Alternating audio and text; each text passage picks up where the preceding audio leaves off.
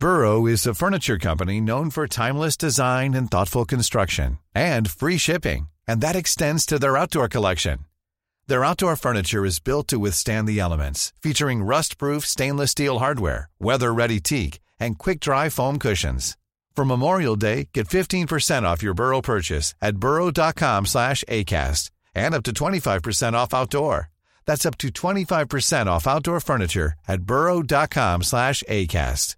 Mom deserves the best, and there's no better place to shop for Mother's Day than Whole Foods Market. They're your destination for unbeatable savings, from premium gifts to show-stopping flowers and irresistible desserts. Start by saving 33% with Prime on all body care and candles. Then get a 15-stem bunch of tulips for just $9.99 each with Prime. Round out Mom's menu with festive rosé, irresistible berry chantilly cake, and more special treats. Come celebrate Mother's Day at Whole Foods Market. Hey, it's Danny Pellegrino from Everything Iconic.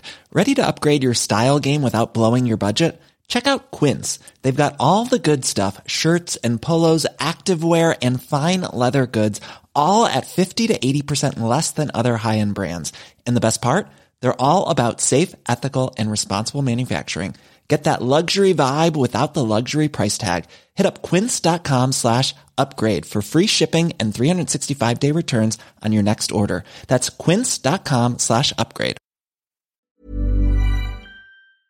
Ja du Leo, premiärveckan är avbockad och vilken premiärvecka det var, eller hur? Ja, nej, men det kan man väl säga. Eh, människor som har hört av sig och gillat det första avsnittet, då blir man ju faktiskt alltid glad. Och människor som blir provocerade av våra listor, då kanske man inte blir lika glad, men det är kul att diskutera. Så det är, oavsett så är det kul att folk har hört av sig. Så kan man ju sammanfatta det. Verkligen, och du har hört av sig så många människor och även folk som har skickat in sina listor via mail eller DMs och sånt. Och det uppmanar vi verkligen till. Det, det uppskattas enormt mycket. Och det är också lite det som är grejen med den här podden. Vi vill ju lyfta era listor också i sammanhang till de listorna som vi har av våra gäster. Och eh, nu kort innan vi börjar med veckans avsnitt ska vi eh, titta på ett par listor som har skickats in. Eh, är du redo Leo? Ja, jo, det är man väl. Vi får fortsätta diskussionen här med våra kära lyssnare. Den har ju, den har ju gått eh, hett till och från på sociala medier bland annat. Men visst, kör. Jag är idel öra. Mm. Här har vi en lista från Ville. Eh, han har listat sina fem eh, spelare som han tycker är överskattade och det är profilstarka spelare. Vi börjar på plats fem. Jorginho, Chelsea-spelaren, italienaren. På plats fyra har vi Karim Benzema eh, som motivering haft chansen att vara en av världens bästa i många år, men det laget Real Madrid har haft men vågade inte ta för sig när Ronaldo var med i laget. Så han ser lite annorlunda på det som många andra gör med tanke på att många tycker ju att Ronaldo egentligen tog platsen och Benzema gav honom utrymmet för att växa. Alltså fram, framförallt är det väl, skulle jag säga, min tolkning kring det här, är det väl fel att säga att Benzema är överskattad nu. Han kanske varit det förut, men nu är han ju, nu har han verkligen klivit upp på det podium och den piedestal han har pratat om att vara på tidigare. Han har ju aldrig varit bättre än vad han är nu, så nej, där vet jag inte om jag håller med Wille. Nej, sen har hon på plats tre just Cristiano Ronaldo. Det, det, det är med och sen två starka namn till. Plats två, Pogba. Hade några bra säsonger i Juventus, en bra i United, men har inte levererat det hans prislapp utlovat på den senaste tiden. Och det kan man ju definitivt skriva under på. Alltså, eh, Pogba, jag, funderade lite på honom själv på, på min lista av överskattade spelare, men landade någonstans i att den här spelaren har ju sån otrolig höjd. Skulle kunna vara sin generations bästa mittfältare. Det, det säger jag utan att blinka. Men skadorna har ju tagit det ifrån honom. Så, ja, jag, jag tycker det är hårt att kalla honom överskattad. Det, det är så mycket omständigheter kring honom som har, som har gjort att det inte blivit så bra som det borde. Mm, och sen på plats ett har han ju verkligen slagit till på stort, Ville. Pelé, med motiveringen spelade då offside-regeln inte var uppfunnen än. Och han var inte i Europa då han inte var som bäst. Så alltså det här, oj, ja. Ja, men det, det är kul att du vill provocera, Ville. Vi slänger in Maradona och Cruyff i leken också, så, så kan det verkligen börja brinna här. Nej, jag vet inte. Den håller jag inte med om heller. Nej, fantastiskt, Ville, att du skickar in. Jättekul. Här kom också en lista från Juan. Eh, hade han Hulk på plats fem, Casano på plats fyra, Ricardo Montolivo på plats tre, Javier Pastore på plats två och Radamel Falcao på plats ett. Um, ja, jag vet inte tusan om de har blivit så höjda till skyarna, några av dem där under längre tid. Men, men... men jag tycker Hulk ändå finns någonting där. Det var mycket snack om Hulk hela tiden. Uh, Hulk hit och Hulk dit, men... Ja, men det var mer för att han var spektakulär än något annat, va? Jag vet inte, den, den, ja. den jag köper in mig närmast på där är väl Casano som, som uh, oh, var väl lite för stökig för sitt eget bästa. Men jag, jag, det mm. där kändes mer som en lista av spelare som aldrig blev så bra som de borde ha blivit. Ja, det, det är också en bra lista det. Det är också en bra lista. Ja, eh, här kommer Elias, eh, Thiago Alcantara, Hugo Loris, Kingsley Coman, Deco och Rio Ferdinand. Oj, oh, jädrar! Rio Ferdinand. Rio. Ja. Nej, han håller, jag, han håller jag väldigt högt som en av sin generations bästa, bästa mittbackar. Men vem sa du mer? Deco och vad Kingsley var det mer på Coman. Hugo Kingsley Loris. Coman, den, den har ändå någonting. Det, det den jag, verkligen. Ja, vad, vad sa han? Elias? Ja, det tycker jag han har kanske hittat rätt på, på något sätt. Där. Ja, ja, visst kan jag köpa.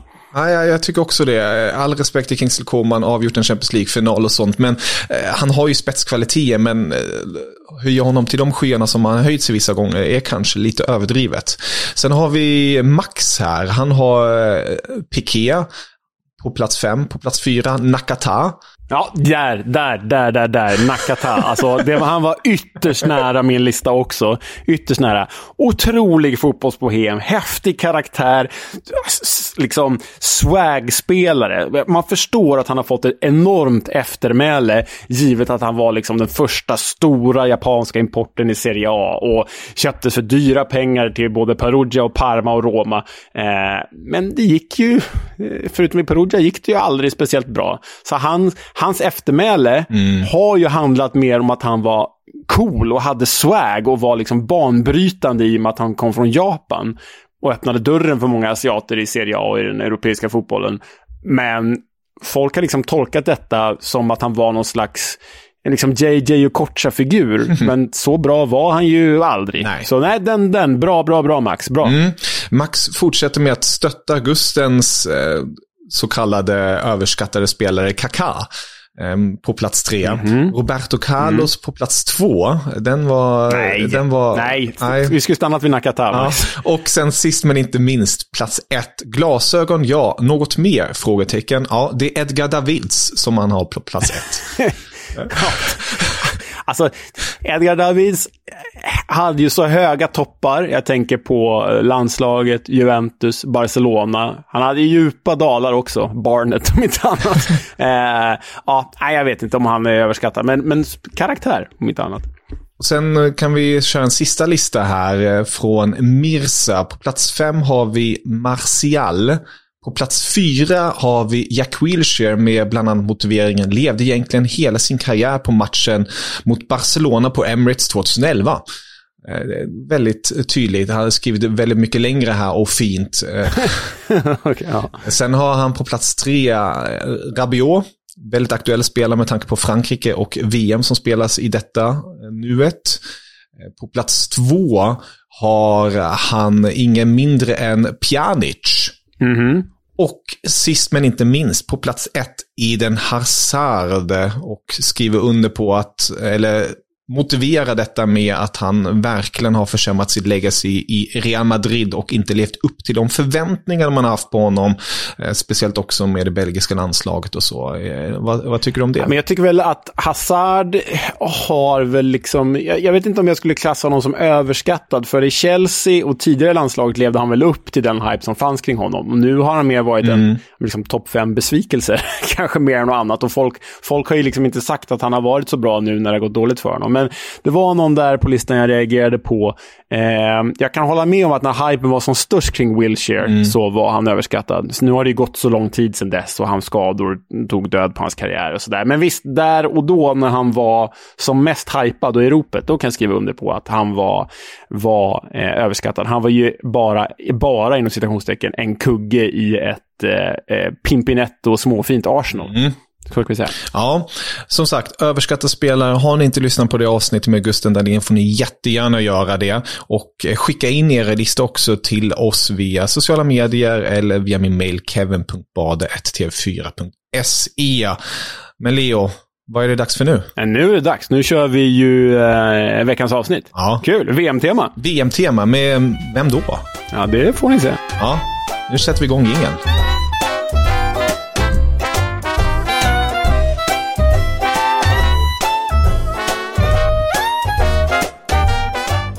Välkomna! Ett nytt avsnitt, Leo.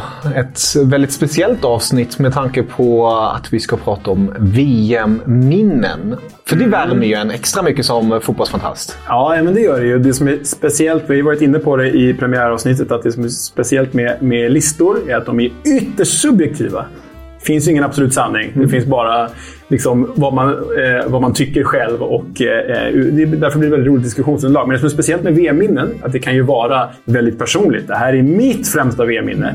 Men man kan också definiera det som att så här, rent, man försöker göra en objektiv lista. Så här, vad är liksom världsmedvetandets största VM-minnen? Det ska bli intressant att se vad vår gäst har för eh, definiering av den här, definition av den här listan. Ja, vem har vi som gäst? kan vi ju presentera. Ja, det är ju Lasse Granqvist. Hallå där.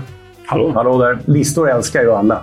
Ja. Det är ju ett mycket enkelt sätt. Det kan man ju helt vilda, en, en, en främling kan man ju sätta sig mitt emot och diskutera en lista om vad som helst. Eh, om man åker tåg kan man diskutera de fem främsta förseningarna. Eller de fem främsta framgångarna när det faktiskt har varit i tid eller någonting sånt där. Det, det, det finns ju ganska, det är ganska bra sätt att öppna dörrar. Ja, men verkligen. Kon, konversationsdörrar. Mm. Man hittar, hittar alltid gemensamma nämnare, eller tvärtom. Ja, faktiskt. Man märker snabbt att de här vill jag inte umgås med. Men jag har ju tagit ut en topplista på eget upplevda eh, stunder, eget upplevda stunder. Alltså egna stunder som jag upplevt i, i VM-fotbollens tecken. Det, det ska bli väldigt roligt att höra dem. Och vi ska ju som vanligt höra gästens lista, men även din lista, Leo. Ja. Och det ska bli väldigt intressant att få ta del av det här. För jag tror att det ändå kan skilja sig en hel del. För att det är ju som sagt det är subjektivt och det finns så mycket man kan grotta sig ner i VM. Men vi som, vi som eh, umgås eh, i korridorerna här då och då vet ju att Leo är ju alltid facit. Det, är, det, är, ju- det är ju lite oschysst att jag då ska, ska, ska ställas mot, mot detta. Men jag gör ett försök. Jag gör ett försök. Ja. Det, det, jag skulle vilja säga tvärtom, för här är ändå en person, i, i det här fallet du då Lasse, som ändå upplevt VM så många gånger på Ja. plats. Mina minnen står ju sig slätt mot någon som faktiskt varit så mycket på plats. Har, varit en, det, det, det har blivit... eh, Hur hur många gånger har du varit på plats? Om du... Eh, första gången med, i VM-sammanhang var ju 94 i USA. ja. Eh, och sen dess har jag ju bevakat VM på plats faktiskt. Eh, även om jag har kombinerat det med programledarskap sen, sen det blev enkom TV för min del. Då. Men eh, det, det har blivit några, några stycken VM-turneringar, jag vet inte hur många på rak arm. Men, men eh, det är alltid en speciell resa när världsfotbollen samlas. Eh, dels därför att det är ju generellt sett ur ett sportsligt perspektiv ofta de bästa spelarna där. Det är några skador alltid. Det hör till. Det är några frånvarande. Några länder som borde vara där som inte har lyckats kvalificera sig och så vidare. Eh, Men sen blir det ju också längs en eh, resa längs en turnering så uppstår helt nya historier, nya berättelser, nya förutsättningar. Eh, Och inte alltid de mest fenomenala matcherna kanske, därför att det är för mycket på spel. Eh, Och det blir lite för stora nerver. Men det är ju, det är ju en säregen stark turnering Verkligen. för, för alla fotbollsvänner och de är ju rätt många. Och där, är ju, där har ju, alltså VM-fotbollen, i och med att det nu också är 32 år, har ju liksom öppnat sig för så många fler att ta del utav någonstans. Och det skiljer sig mot den kanske främsta fotbollen i världen rent kvalitativt, alltså Champions League-fotbollen. Där är ju ändå VM öppnar ju dörren för en, i och med den här kontinentala kvalifikationen de har, så blir det ju en del mindre bra länder som är med också. Det är ju rätt kul. Ja. Det är den kontrasten i alla fall jag gillar och, och eh, rent personligt liksom alltid ser fram emot ett VM som det VM som har varit nu, som man är väldigt spänd på Kanada innan. Eller tidigare år kanske man har tittat speciellt på Algeriet och sådär. Man gillar ju de där länderna som inte riktigt är van vid, Ja. Mm. helt enkelt. Och det är klart att Fifa som internationella fotbollförbundet, precis som internationella olympiska kommittén, vi granskar och tittar på dem eh, med, med ilsken blick mer eller mindre. Eh, också, men de har ju, i och med att de försvarar alla kontinenter som ska vara med, så, så, så blir det ju faktiskt att de försvarar bredden också Mm. i, i fotbollen. Fast vi pratar om den absoluta spetsen också. Ja. Stämmer, stämmer. Men med det sagt, låt oss börja med din eh, femte placering. Ja, jag har valt på femte plats eh, VM-finalen i fotboll 2014 i Rio de Janeiro. Inte av fotbollsmässiga skäl, inte av underhållningsmässiga skäl. Det blev spännande, det blev förlängning. Argentina mötte Tyskland. Det blev, det blev Mario Götze som avgjorde för tyskarna i förlängningsspelet. Men inte därför. Utan det är, och heller faktiskt inte därför att eh, de argentinska supportrarna hela natten före finalen på Copacabana, vi hade nämligen hotell på andra sidan den här Avenida Atlantica som ligger där, eh, så var vår, vår, vår förläggning, tänkte jag säga, med vårt hotell. Och hela natten blev förstörd av den argentinska supportersången om att Maradona är större än Pelé. Och varje gång jag hör den där så, så får jag en magkänsla av att det var, jag laddar för VM-finalen genom att inte sova överhuvudtaget faktiskt.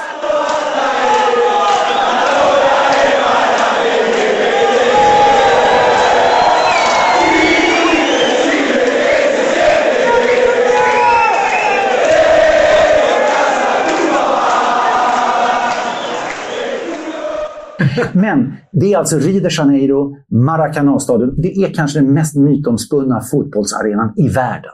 Kanske. Den är i alla fall där och klafsar. Oh ja. Att VM avgörs där, eh, så nära som vi sitter och har det här samtalet, det var bara åtta år sedan.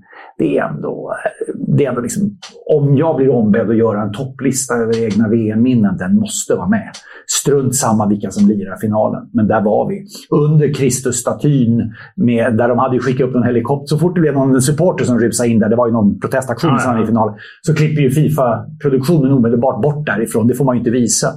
Nu pratar vi journalistik, därför är det Ja. viktigt att vara där. För då kan man ändå berätta vad som händer, även fast bilden är någon helikopterliknande... Det var ingen drönare, utan en helikopter ovanför Kristusstatyn med den upplysta Maracanã-stadion där nere i mörkret. Fenomenal vy, fenomenal bild och så vidare. Så det är för mig...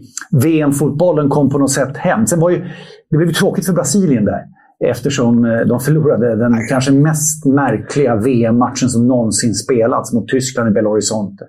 Och Eh, ännu mer smärtsam än original Maracanazo där mot Uruguay också. Ja, till och med det alltså.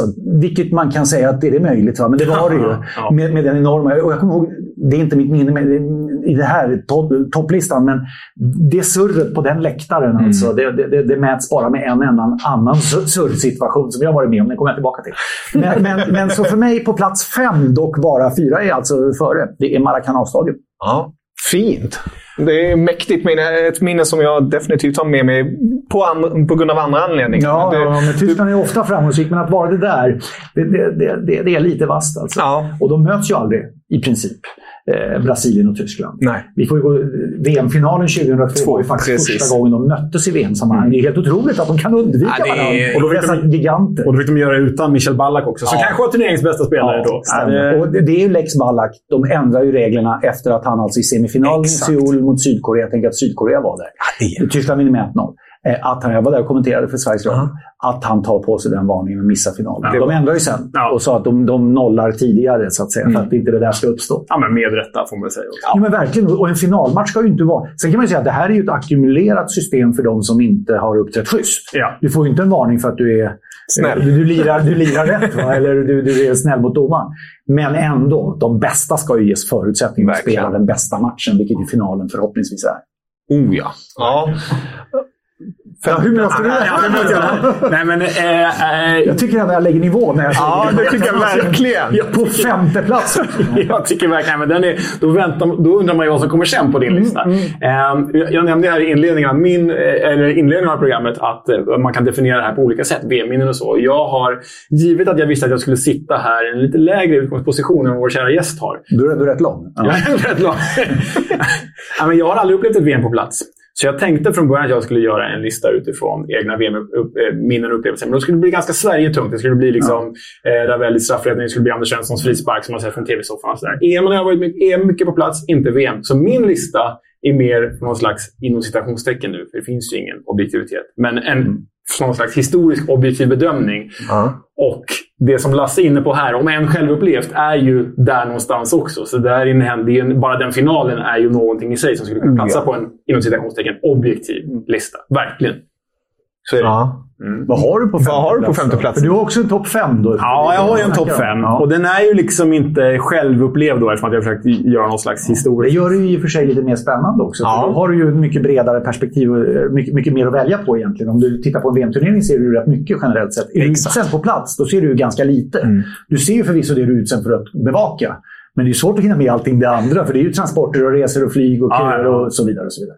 Ja, ja, det är en väldigt intressant aspekt av det hela också. Nej, men hade det varit personligt så hade ju Dennis Bergkamp mot Argentina varit med på en topp 5-lista. Ja. Det är det inte. Ja. I Marseille. Ja. Stade Velodrome. Var det där? Ja, vad var det här? Ah. Otroligt jobbigt att ta sig upp.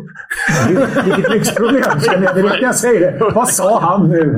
Detta är 90, vi bodde i Paris. Där regnar det ofta under den här sommaren faktiskt. Men, men det, kunde vara 12-13 grader bara i Paris. Men vi var ju väldigt lätt klädda i perspektiven då. För i Marseille var det ju precis tvärtom. Vansinnigt varmt. Mm. Och den där vägen upp i den här glastäckta trappan man skulle gå upp för att komma upp på högsta våningen. Hiss hade de inte uppfunnit i Marseille i den här. Men vilken match! Vilken match! Ja, herregud. Och vilket mål. Men förlåt, det var inte det. Ja, den är faktiskt inte med där, men det är en holländsk koppling här på femte plats. Och det är ju liksom genombrottet på den stora scenen, på internationella scenen för Cruyff-finten. Och eh, man vill, vi pratar ju VM 74 då, och man vill ju få in... Fint VM. Ja, det förstår jag att du tycker. jag att du tycker. Du kan alltid komma med en sån kommentar, för det är ganska ofta Tyskland har kommit på en, på en placering som du lätt försvarar. Ja. Ja, eh, stackars Holland om vi ska prata om det VMet också. Så, men nej, men eh, den, eh, man vill ju knö in Sverige på något sätt på sådana här listor. Och det gör jag genom att det var ju faktiskt mot Sverige som den här Cruyff-finten kablades ut för första gången. Sverige och Holland, eller Nederländerna som man säger, möttes ju i andra gruppspelsmatchen. Slutade 0-0. Men den stora grejen var ju att Johan Cruyff, detta geni till spelare, fintade bort Sveriges nummer två, Jan Lill-Janne Olsson, som eh, numera, det är väl hans enda fotbollsarv så här efterhand, stackarn. Ja, det är inte dåligt. Det är inte dåligt det Jag heller. var nära Cruyff. Ja. Exakt, eller kanske inte så nära. Faktiskt en bit ifrån. Nej, men Cruyff-finten var ju liksom etablerad för de som hade sett Cruyff tidigare. Men de som hade sett Cruyff tidigare, det var ju inte den stora internationella, globala scenen. Utan det var ju de som liksom såg hans klubblag till vardags. Passande med... ja, just det. Har jag Ajax-tröja på mig. Ja, tänker inte ens på. Amsterdam, ja. Ja, det råkar det bli. Nej, men därför. Den, när den finten, Cruyff-finten, etablerades globalt. Det tar jag som ett väldigt stort eh, m- ja, minne, inom citationstecken. En enorm VM-händelse helt enkelt. Jag har ju umgåtts under radioåren mycket nära med Ralf Edström, som ju spelade en tung roll för att Sverige skulle gå till den här VM-turneringen. Du pratade om Sverige-Holland 0-0 här. Eh, och, och det klassiska målet som Ralf gjorde där mot, mot Västtyskland, som ju ändå då eh, vann matchen överlägset då i hällregnet. Vad var det? Dortmund eller Düsseldorf? Jag tror. Dortmund, ja. Ja. Eh, men, men, men jag har hört mycket om turneringen. Eh, han talar dock inte så... Kan du inte beskriva Cruyff-finten Ja, hur, hur beskriver, hur beskriver för en poddlyssnare? Vad är en Cruyff-fint? Alltså, det är ju ett halvt varvs vändning. Eh, kan vi säga så? Ja. Vad blir det? 180 graders vändning? Ja, det är ett halvt varv. Ett halvt varv. 180 graders vändning. Man eh, lurar åt ett håll och går åt ett annat. Det- Våran, jag växte upp i Täby. Våran eh, tränare, eh, när, alltså vi pojkar 86 då, så det är ju länge sedan, mycket länge sedan. Men det enda han mötte med oss var ju Cruyff-finten. När vi liksom var 10-12 år gamla. Ja, ja. Nu är det Cruyff-finten, nu ska ni snurra. Och vi bara, vad är Cruyff för någonting? vad är det? Men vi skulle snurra i alla fall. Ett halvt varv. Ja, Holland, fantastiskt. Holland, eh, som det ju hette då. Eh, Vi har ju säg, jag börjar säga Nederländerna först. Vad heter det på tyska? Alltså, Eh, Niederlande. man som alltid sagt. Och, eller man säger också, det finns en tysk låt som spelades 02. Då, då hette den Ohne Holland fan vet så VM. Och då benämnde man Nederländerna för Holland Ja. för att de inte åkte till VM helt enkelt. Ja, det. Ja. Så Holland är det ändå också oftast, men det står Niederlande. Men i folkmun Mm, Okej. säger man För att det, det var ju, jag menar, detta 74 var, var ju ett vasst mästerskap för dem. Mm. Men, men frågan är om det inte för, för holländsk del, nederländsk del, var ännu värre 78. Jo. När vi faktiskt har en i stolpen Mm. i, slutet på, om det var, i slutet på den ordinarie tiden. Det fanns inte mycket tid kvar för Argentina att göra särskilt mycket då. Sen vet man inte om domarna har lagt till mer eller inte. Det var ju, Oklart. Även här eh, har Ralf Edström berättat en och annan historia om hur det var i Argentina 1970. Det kan jag tänka mig. Militärjuntans mästerskap. Exakt Ja. så. Exakt så. Mm. Apropå mästerskap som ju kan ifrågasättas och ska ifrågasättas. Oh ja. På plats fyra. Jag gör en kombination här. Och Spännande. eh, Det utmanar ju ert regelverk, jag är medveten om det. Ja. Men den röda tråden eh, blir, blir eh, Zinedine Zidane. Eh, en av världsfotbollens största genom alla tider. Eh, och eh, dels är det att han avslutade sin karriär totalt sett på VM-scenen Mm. med att skicka på en gigantisk fransk skalle. Det är kul bröstet. att det är en fran franska. En fransk skalle i bröstet på Marco Materazzi. Eh, och eh, det är alltså i VM-finalen 2006 på Olympiastaden i Berlin. Grande Grosso Incredibile. Italien vinner på straffsparkar till slut. Det blir 1-1 i ordinarie tid och 1-1 efter förlängning. Och detta är alltså i slutet på förlängningsspelet som jag minns det. Och grejen är, domaren ser det inte. Och det är ju, de har ju avslutat ett anfall. Jag tror bollen till och med är i luften när det här händer. Så man har ju, vi såg det inte heller, Alf Edström och jag som var på Sveriges Radios räkning då. Jag tror ganska få på läktaren det. Men det sägs alltså att fjärdedomaren spanade i en monitor. Och där kom reprisen och där är det, det är minst sagt tydligt. Det finns ju fina bildbevis på det här mm. också, stillbilder. Eh, och han uppkall, påkallade uppmärksamheten så det solklara röda kortet delades ut. Fifa löste ju det här sen med att stänga av eh, Zidane och Materazzi. Jag tror de fick typ två matcher var eller någonting. Så dans spelade det ju ingen roll, för karriären var ju ändå över. Så att de fällde ju ändå Materazzi till ansvar för det han hade sagt. Det hade skrivits en bok om mm. vad som verkligen sades också, tror jag, och så vidare. Men jag, jag, jag nämner det ändå därför att det är på den här stora scenen av VM-matcher som alla former av rubriker skapas. Eh, och där tog en gigantiskt stor spelarkarriär slut. Men jag kopplade dessutom till det här surret jag pratade om ja. förut. På läktaren. Och då är vi på VM-finalen 1998 i Frankrike på Stade de France socioekonomiskt utsatta Saint-Denis-området utanför Paris där de byggde den här nya nationalarenan. Eh, och in, eh, Zidane är den som avgör matchen. Zidane är den som tar alla rubriker för Frankrike när de blir världsmästare i fotboll. Men surret var ju i paus mellan, mellan Brasilien och Tyskland, Belo Horizonte, då var det surr på kommentatorn. Det var det enda som hördes. Ja. För i övrigt var det ju helt tyst på arenan om inte man hörde de som grät. Men, men, men eh, surret före matchen, när laguppställningen kommer, och visar att Ronaldo, den stora eh, brasilianska målkungen Ronaldo, som sedermera kom i Tysklands-VM tror jag, tog målrekordet eh, Ja, och sen tog Klose det igen. Det, det var viktigt för dig. Ja, jag kände att du hade det manusförlaget. ja. ja. Men eh, han är inte med. Och det enorma surret som uppstår. Brasilien inför en VM-final. Och, då kom, och det, var ju, det här var ju före sociala medier-tiden. Kommer en laguppställning, han inte med. Och det började gå rykten om att det var någon fotskada eller vad det nu var för. Varenda bolag skickade ju hem rapporter i det här Varenda bolag alltså. När laguppställningen kom någon timme före match. Sen kommer ju en ny laguppställning efter en halvtimme. När det är 25 minuter, 20-25 minuter kvar till matchen, någonting liknande. kommer en ny laguppställning och då är han med. Och då började det surras igen! och då, inför den här finalen. Och till sist kom de ut och spelade Brasilien. De var ju blek, eh, mycket blekt brasilianskt landslag i den här finalen. Ronaldo var ju superblek. Det har skrivits böcker om detta också i efterhand. Vad det var som hade hänt och det var Fifa-spel eller vad det var. Febersjuk och Playstation-natt och allt. Alltihopa var det bra. Men det snackades om det. Men rubriken för mig från den finalen är ändå Zinedine Zidane. Att på hemmaplan i ett världsmästerskap, Sisu Sisu det stora, få göra två nickmål Zidane mot Brasilien i första halvlek dessutom. Mm. Det var, och det trycket som är på Stade France, det har jag med mig.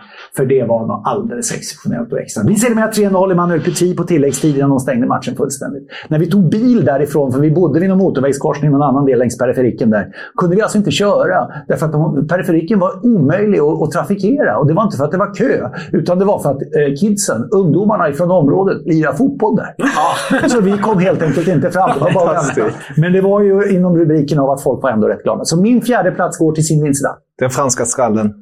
En fransk, en fransk skalle, ja. ja. Mm. Men han var ju, den är ju värd att uppmärksamma genialiteten. Oh, ja. Både innanpå och utanpå har han mm. ju satt avtryck kan vi säga. Någonstans är det ju ändå så. Ja. Och sen finns det ju de som verkligen står upp för att han gjorde alldeles rätt. Som skickade mm. en, en fransk skalle i bröstet på, på italienaren. Mm. Mm. Wow. Ja. Ja, men, jag, jag, minns den här, jag minns den här, om vi pratar den franska skallen, minns jag. Jag har alltid varit Italienvurmare ända sedan jag växte upp, trots att jag pluggat i Frankrike och sådär. Min, min fru är extremt frankofil, så där pågår det många, eller inte så många fotbollsdiskussioner, men några ibland. Ja. Eh, men jag minns när jag satt i italiensk tröja och eh, vurmade lite för Materazzi här. Det var ju liksom ja. en själv alltid varit en väldigt begränsad försvarare, lång mittback, alltid fått skit för att jag kommit sent in i dueller. Så jag har alltid känt lite extra för den här tölpen Materazzi. Och så får han en fransk tjottablängare ja. rätt i bröstet. Men han gjorde det italienska målet. Så är det. Mm. Materazzi. Ja. Så, att, eh, så att det var ju, men han hade ju uppenbarligen var han ändå skyldig på något Nej, men det var han. Det är, ju, det är ju inte Guds bästa lamm det här Materazzi. Det, nej. Det, nej. men det kan ju dessutom alla Italienvänner med lätthet ta. Därför att på sista raden så var det ju Italiens väg den där finalen kom att gå. Ja, exakt. Verkligen. Nej, men eh, rent personligt så minns jag det som en ganska jobbig stund eftersom man också gillade en sån som Zinedine Zidane som satte sitt avtryck i den italienska fotbollen också. Men, men du är inne på någonting helt rätt här. Att han, han liksom det är ju hela den här franska epoken, 98 till 2006. Mm. Han öppnar den och avslutar den. Mm. Med Exakt. sig själv egentligen. Det Exakt. Han skriver hela den franska fotbollshistorien då, som innehöll eh, VM-guld och EM-guld. Ja. Eh, och allt det. Sen har de ju, en och annan har ju tagit vid ska vi säga ändå. Ja. För när vi pratar just nu är det faktiskt regerande världsmästarnationen vi pratar om. Faktiskt. Så är det verkligen. Vem har du på plats fyra då? Ja, men det är inte Zinedine Zidane, även om vi kanske får anledning att återkomma. Men eh, här är en annan artist, om en kanske lite mer begränsad artist och eh, lite mer artist på annat sätt. Men jag har ur det här liksom objektiva inom citationstecken synsättet Roger Millas dans vid hörnflaggan mot Colombia VM 1990.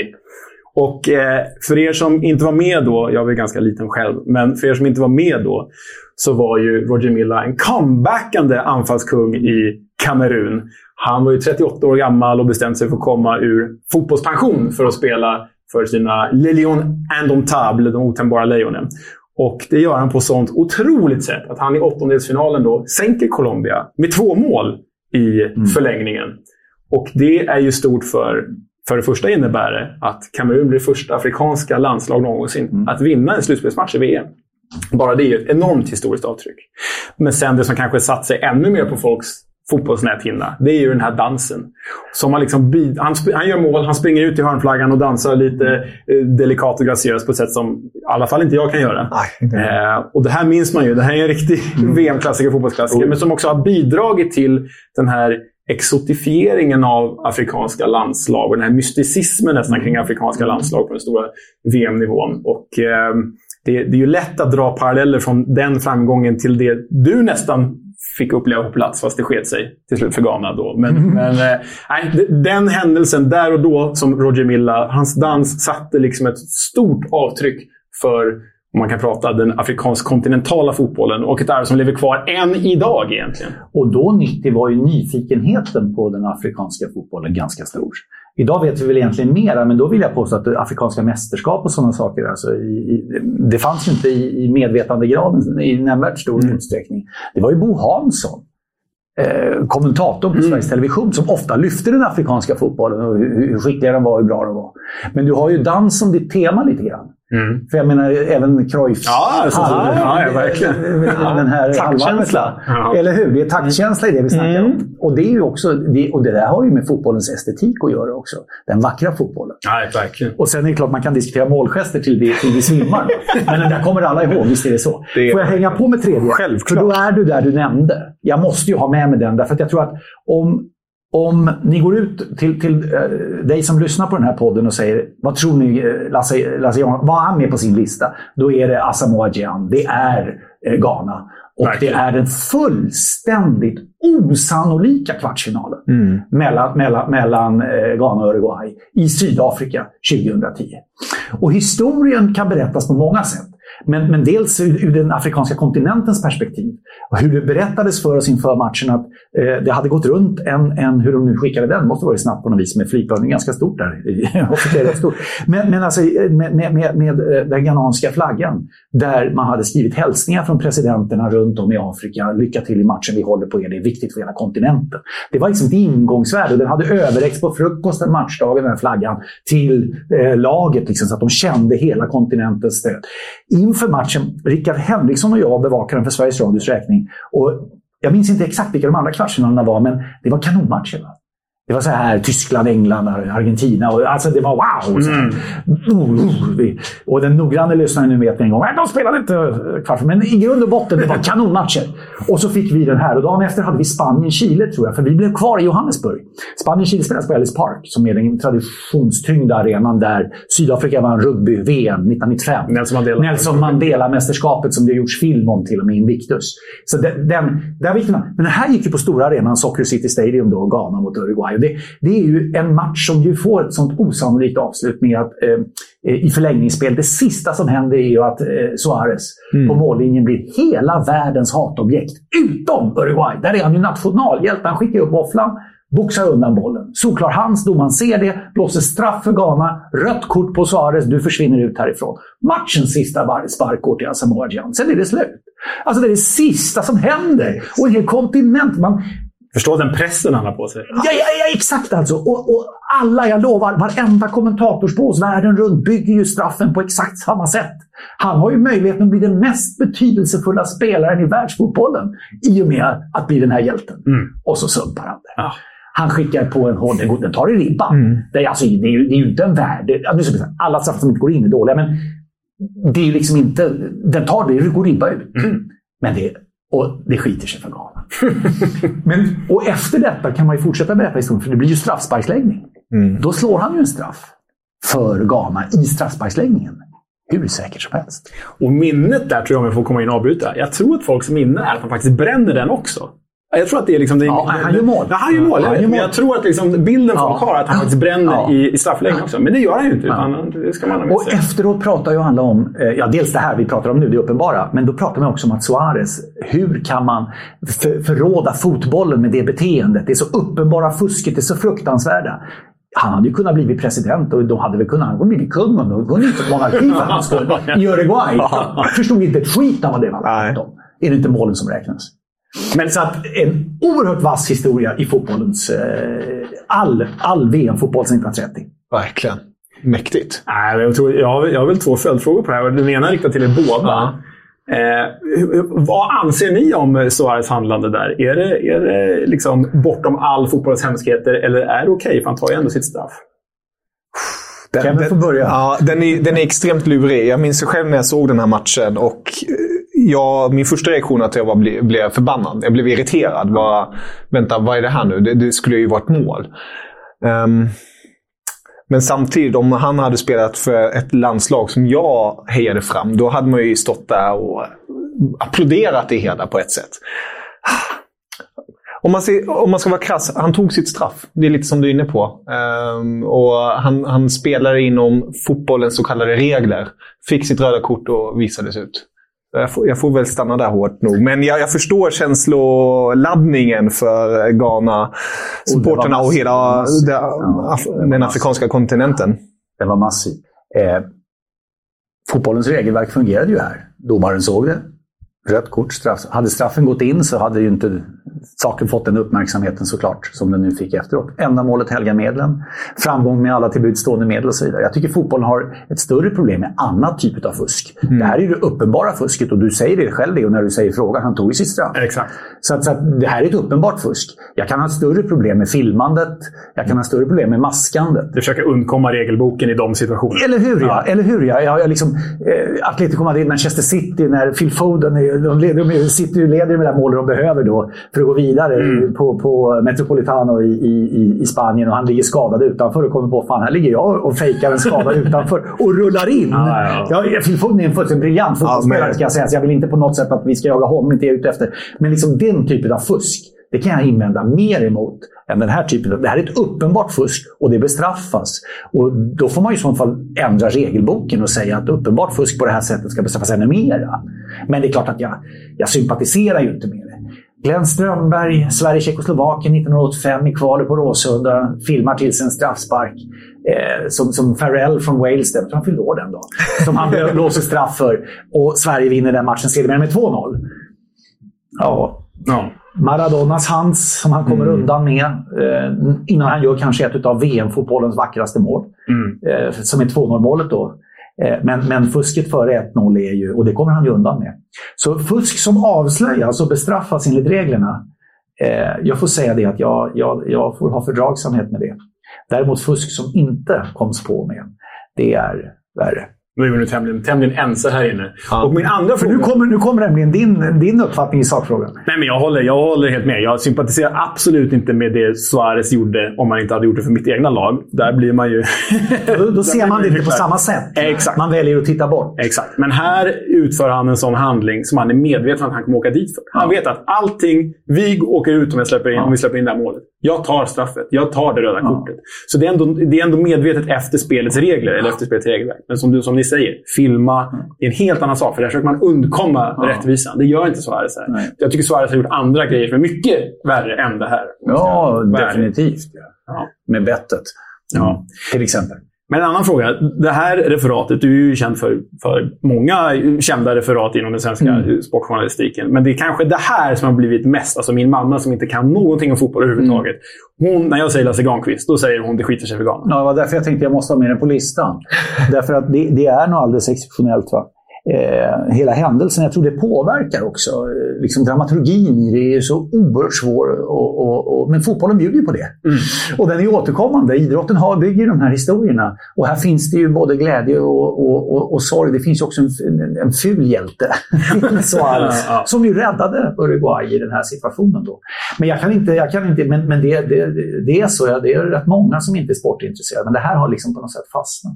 Har det blivit ett liksom, referat som... Jag tänker som en, en filmskapare som gör sin stora film eller en musiker som får sin liksom, listetta någonsin. För, för er, er ett, ett, ett, nu får jag säga, det här är min bedömning. Är det här ett konstverk du är stolt över eller har det liksom förföljt dig? Har du fått, har, har, folk tar upp det här så ofta så att du är trött på det? Nej då, nej då. Så, så illa är det inte. Eh, eh, nej, jag har ingenting emot det. det. det. är ett sånt idrottshistoriskt starkt ögonblick. Sen konstverk är, är, är ju... Men det finns ju konstverk är också som, det är ju egentligen det som yrket handlar om när, man, eh, när du sitter och arbetar mot en publik i ett direktsänt ögonblick och, och speglar en pågående match. Det, det är ju ett konstverk. Sen hur folk uppfattar det, det är ju otroligt individuellt. ja, det är olika. Det är det verkligen. Ja. Leo, din plats tre? Ja, eh, jag landar ju lätt på anfallarna här och jag vill ju knö in Sverige en gång till på den här topp 5-listan. Mm.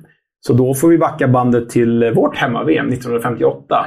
Men vi var ju bara bifigurer här när en 17-årig Pelé oh. la världen för sina fötter och blev liksom den... Satte alla, tog de första stegen för att bli den han blev. Världsfotbollens första superstjärna och första absoluta världsspelare egentligen.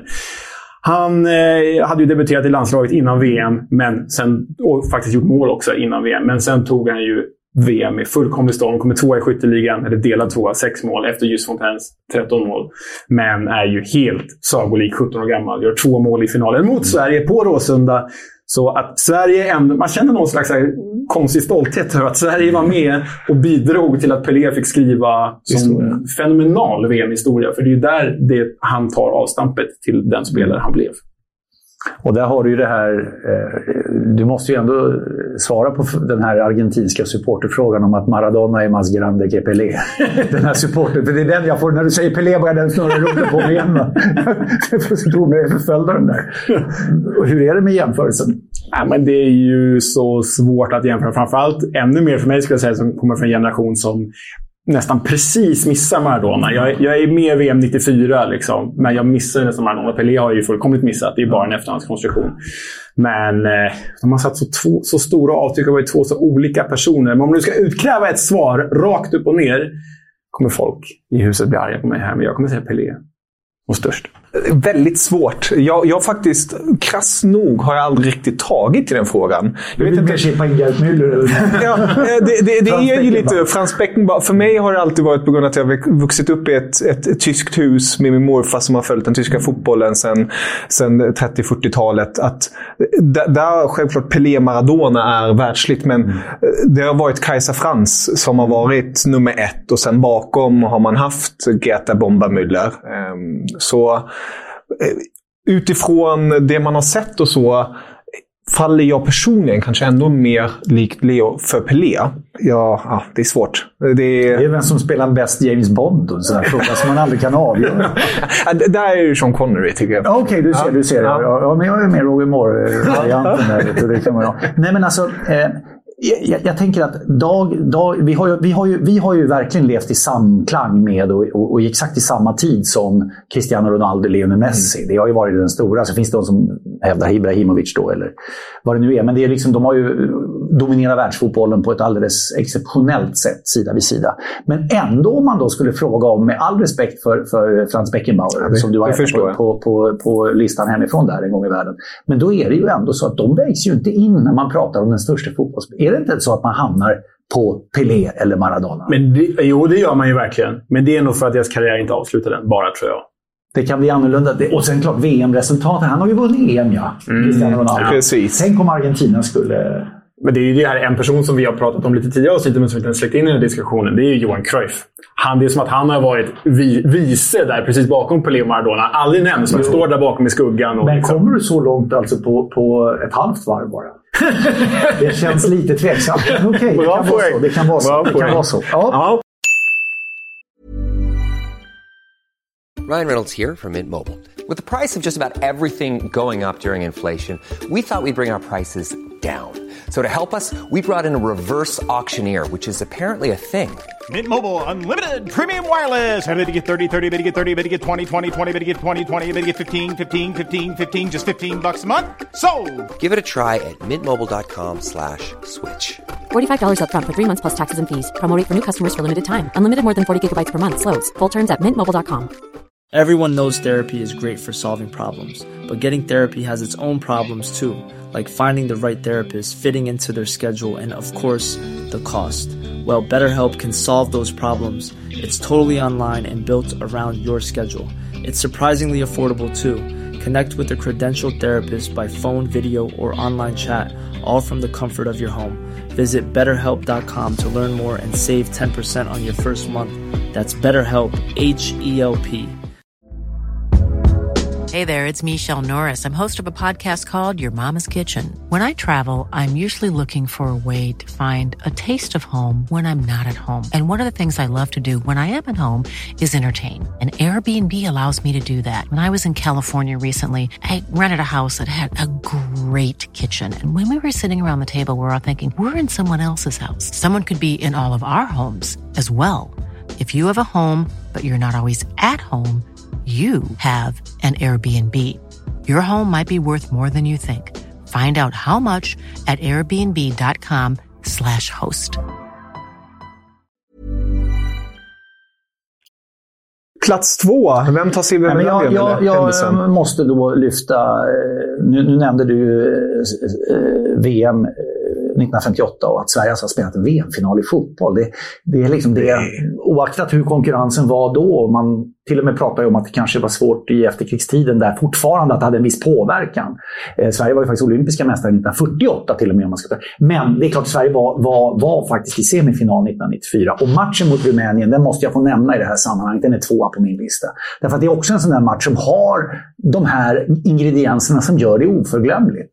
Eh, så det är 0-0 länge. 1-0 till Sverige sent, jag tror det är 10 minuter kvar, på en supervariant. Ja, det får man säga.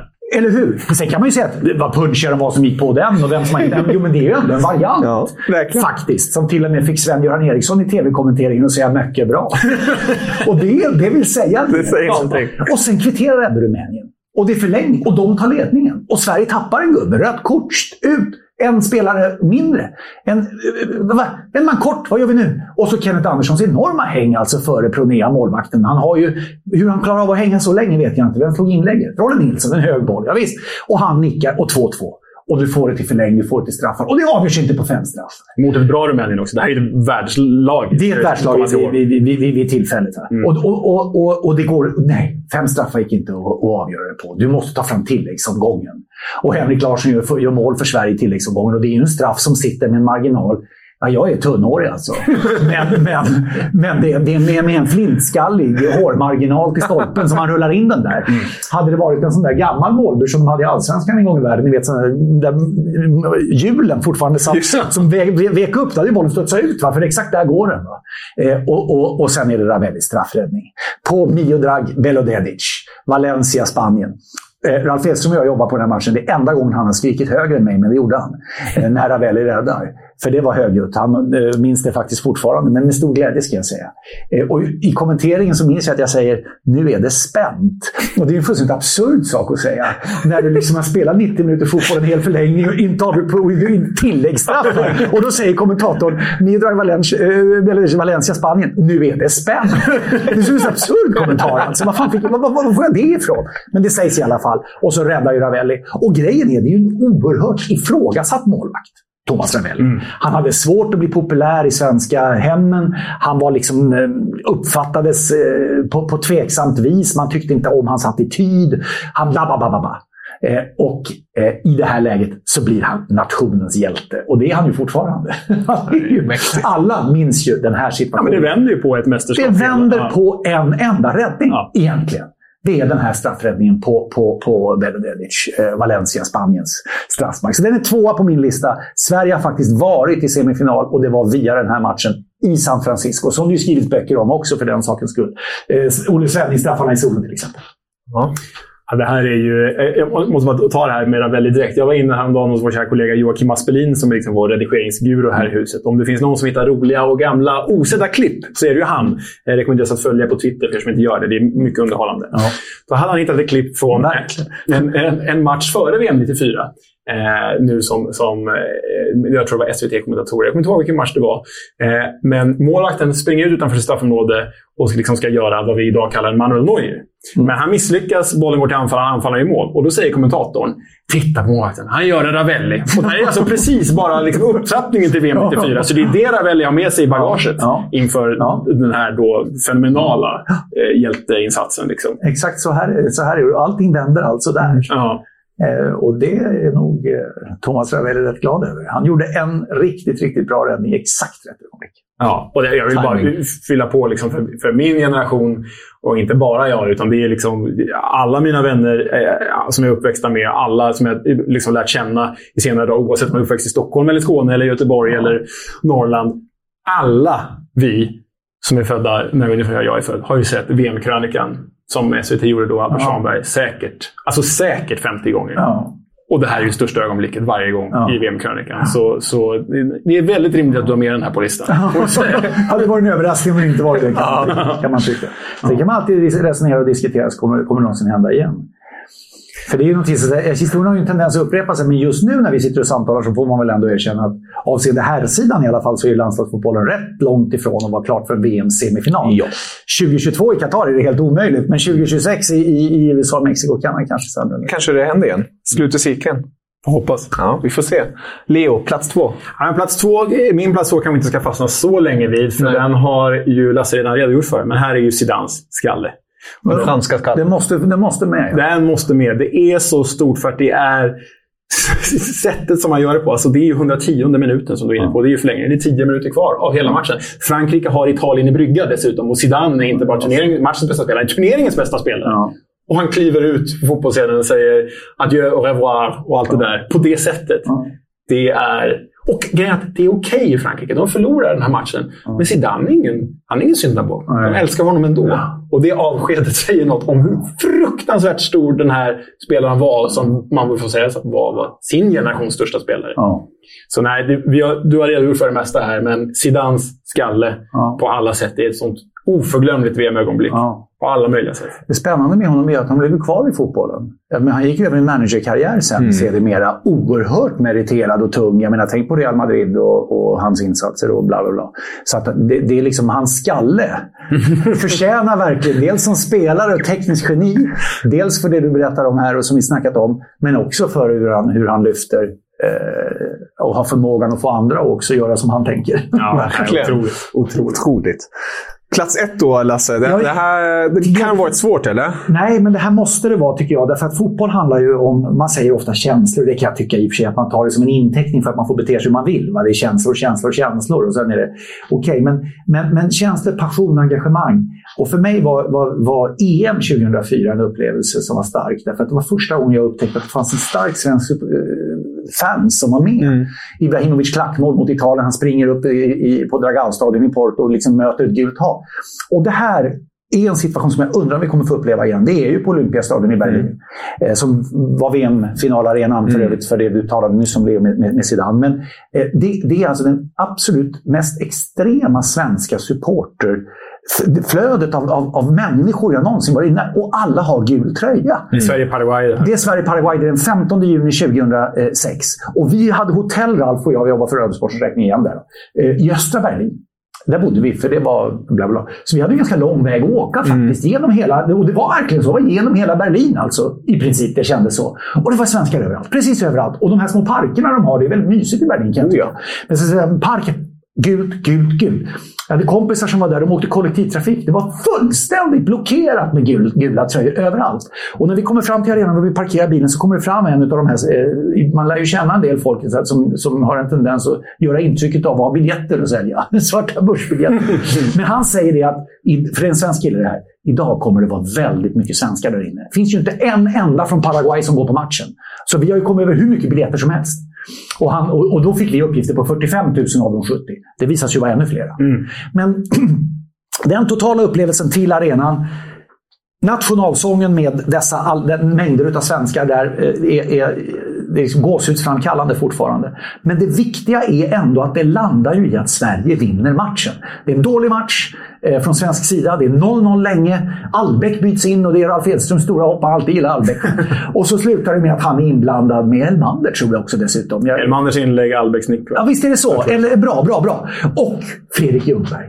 Fredrik Ljungberg nickar in och vi, vi ser inte... Ja, du, du sitter ju en bit ifrån och det, är, och det här är 86 minuter någonting sånt där. Paraguays radio sitter bredvid oss för övrigt, så det bidrog till att vi var ännu mer tydliga med att det just var ett mål.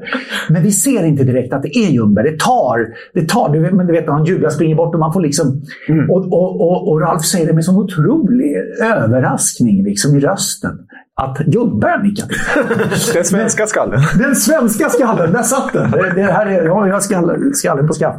Så, att, så att, eh, det, det är för mig oslagbart ändå. Liksom, att det var den här enorm... Och där har du den här positiva svenska supporterkulturen som liksom bara är sång och glädje. Jag var ju med, kommer jag ihåg, i, i, när Sverige mötte England var jag med i engelsk radio och blev intervjuad utav, när de sa det att vad är det, vad är det med er svenskar som gör att ni är så förbannat trevliga? And you do no responsible drinking, sa Tveksamt. Kan diskutera. och jag sa, jag sa, jag vet inte om jag håller med om det, men okej. Men i alla fall, så där har ni min etta. Det är alltså en supporter, det är supporteraktion i, eh, runt landslaget 2006. Det var superhäftigt. Och det kommer tillbaka flera gånger sedan. Mäktigt. Det, jag, en kort passus där. Jag, jag hade en period i mitt liv, fråga mig inte varför, även det var ganska kul, men jag gick på festivaler i, i unga dagar. Liksom, och då jag var, när här var 20, jag var 20 år då. Så var jag på Hultsfred och såg den här matchen på storbildsskärm. Och ni vet ju, på festivaler, man är ju som mest taggad för musiken. Det är ju fest och det är ju en del inmundigande av olika drycker och sådär. Eh, men man har ju väldigt roligt kring musiken. Men baserat på de åren jag var på festival på Hultsfred så var det här ögonblicket Sverige-Paraguay. Så vi såg på storbildsskärm. Hela festivalen samlad. Inte en spelning liksom.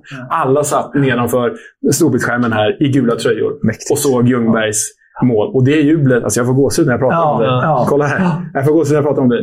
När hela festivalen, absolut inte 70 000 personer på Olympiastadion, men det är några tusen Ja. på Hultsfred. Alla bara bryter upp i ett gemensamt festovrål. Och hur liksom fotbollen var större än musiken som ändå var liksom Exakt. målet för vad vi, varför vi var där. Exakt, vilket ju egentligen gör det ännu större på ett sätt. Därför att Ja. de som var i Berlin var ju där för fotbollen. Ja, för festen och för umgänget också givetvis, men för fotbollen. Här hade ni ju ett annat syfte med att egentligen ses. Exakt. Eh, och ändå var det det här som tog överhand. Och det är ju liksom, fotbollen har ju den kraften eh, som när vi, när vi kan samlas kring det på det här sättet.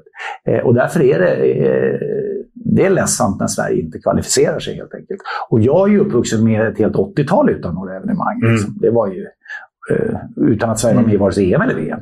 Det var rätt, det var rätt risigt. Ja, det, Det kan jag tänka mig. Ja, Leo. Plats ett då, för din del. Ja, för min, för min, för min del. Eller för Men din den här, listas för del. Definitionen av den här listan, eller vad vi ska kalla det. Men, men eh, Lasse har redan touchat vid det. Men eh, som kanske borde innebära att Maradona är större än Pelé. Men på första plats ser ju Maradonas kvartsfinal mot England, VM 86. Guds hand och Goal of the Century inom loppet av fyra minuter. Är det så nära? Fyra minuter! Oj då, oj då. Han boxar alltså in 1-0 mot Peter Shilton är det, va, i Englandsmålet. Boxar in den, säger sen efter matchen då “with little, with little help from Maradonas, Mar- Maradonas head and little help from eh, God”.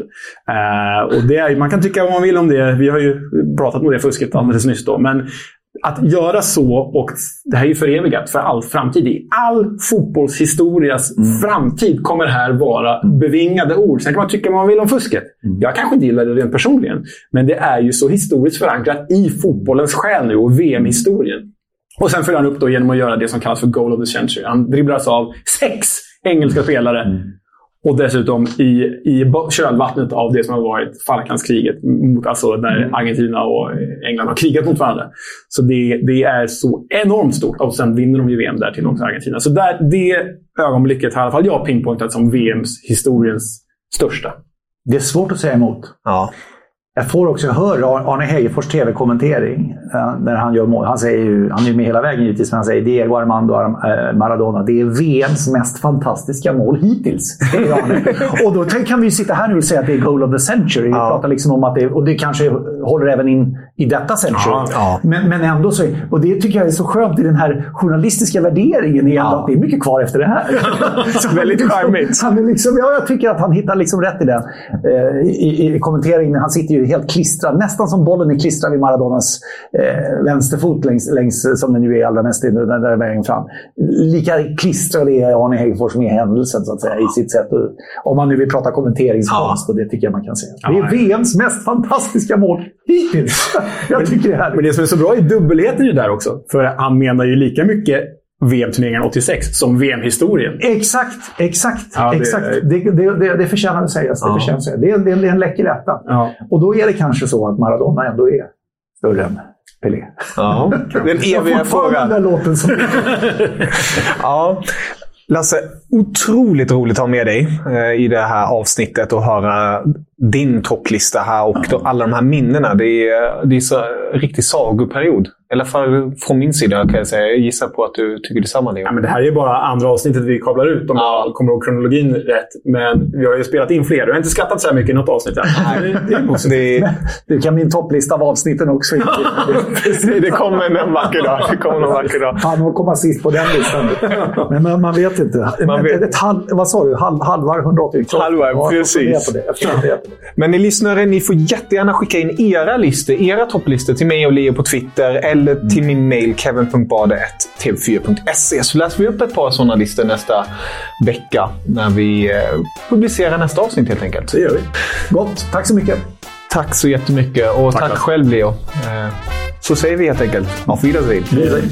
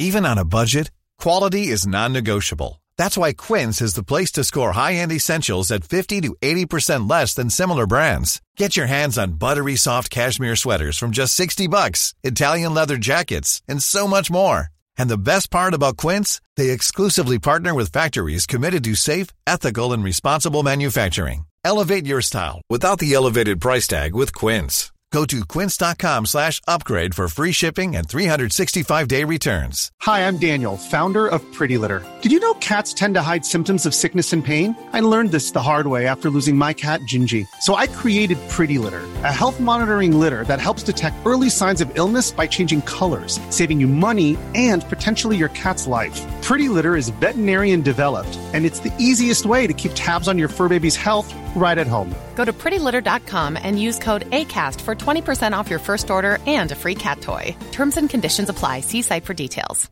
Mom deserves the best, and there's no better place to shop for Mother's Day than Whole Foods Market. They're your destination for unbeatable savings, from premium gifts to show-stopping flowers and irresistible desserts. Start by saving 33% with Prime on all body care and candles. Then get a 15-stem bunch of tulips for just $9.99 each with Prime. Round out Mom's menu with festive rosé, irresistible berry chantilly cake, and more special treats. Come celebrate Mother's Day at Whole Foods Market.